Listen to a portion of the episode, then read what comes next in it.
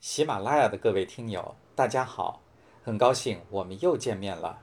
我是明杰，欢迎您接着收听有声书《世界商道智慧》，主编任学明。今天我们要一同分享的是本书的第十章《阿拉伯商道》，把握原始经营模式的商业钓钩。第五节，向男人推销女人用品。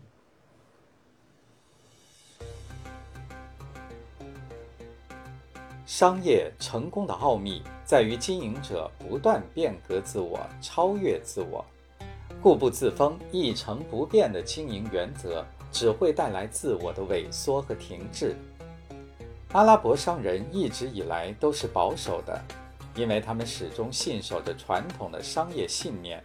因此，如果勇于尝试一切充满活力的全新管理和经营模式，就能创造出巨大的效益。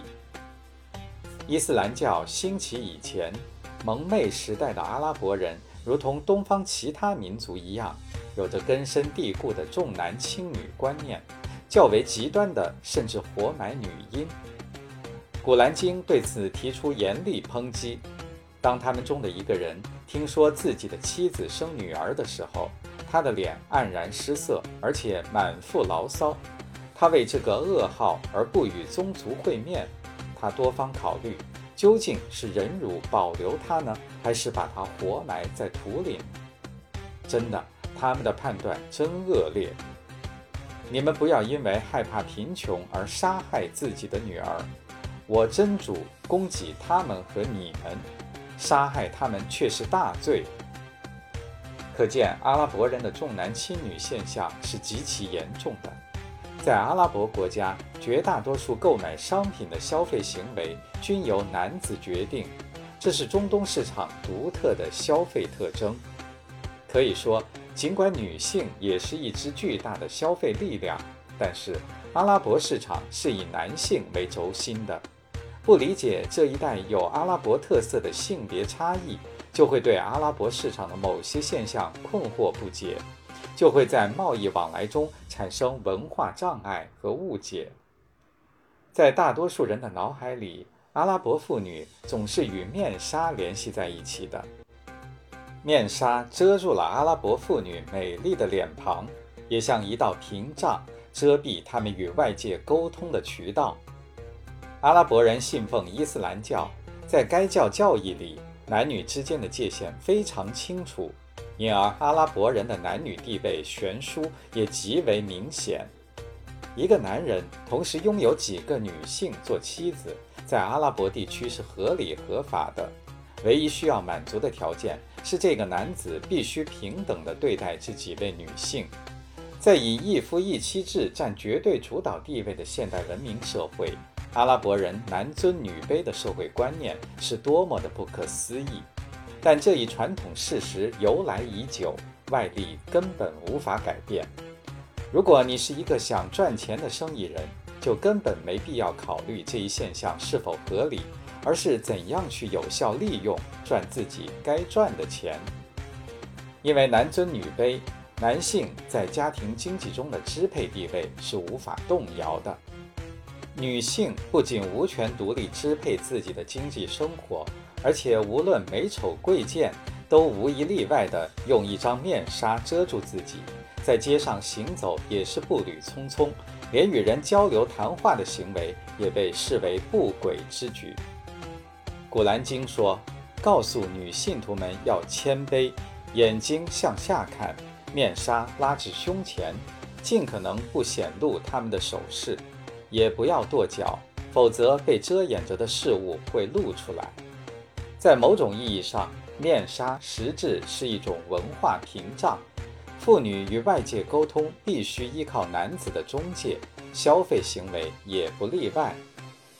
女性在生活中没有处分自己经济行为的权利，但她们既然要生存，就要消费，就会暗藏商机。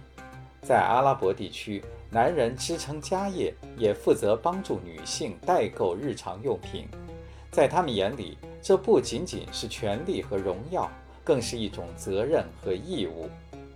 即使在今天，阿拉伯还在提醒去那里访问的西方妇女不要穿暴露四肢的服装。在阿拉伯，男女混合的游泳池是被禁止的，电影院也是非法的，因为他们认为男女在黑暗中坐在一起会变得兴奋。在伊斯兰社会，男子承担着家庭的经济责任，占据着社会的主导地位。阿拉伯男子允许同时拥有四个妻子，条件是他必须平等地对待他们中间的每一个。这是阿拉伯社会长期沿袭的世俗约定。其他国家的贸易商跻身中东市场，必须充分意识到这种文化差异对商业格局的影响。在今日的阿拉伯国家，男人多妻的现象仍然存在。局外之人很难理解一夫多妻制度下的男性会对女性有多尊重，但事实恰好相反。特别是在现代多元文化的浸染之下，阿拉伯的男尊女卑并不影响男人对女性的关爱和尊重。特别是身份和地位越是高贵的阿拉伯男人越是如此。这一倾向反映于阿拉伯地区的商业经营领域，又衍生出许多对女性用品特别热衷的商人。了解这一现实，向阿拉伯商人推销女性用品时，就可以尽可能落落大方一些，而且还可以善加利用阿拉伯商人的自尊。通常情况下，精明的阿拉伯商人倒不喜欢对女性用品的价格斤斤计较，只要你巧妙地找寻突破口，打动合作者的心，就不愁赚不到钱。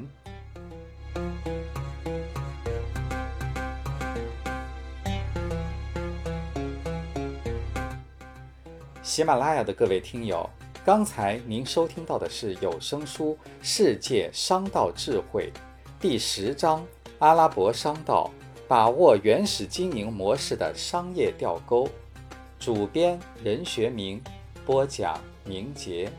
感谢您的陪伴，我们下期再见。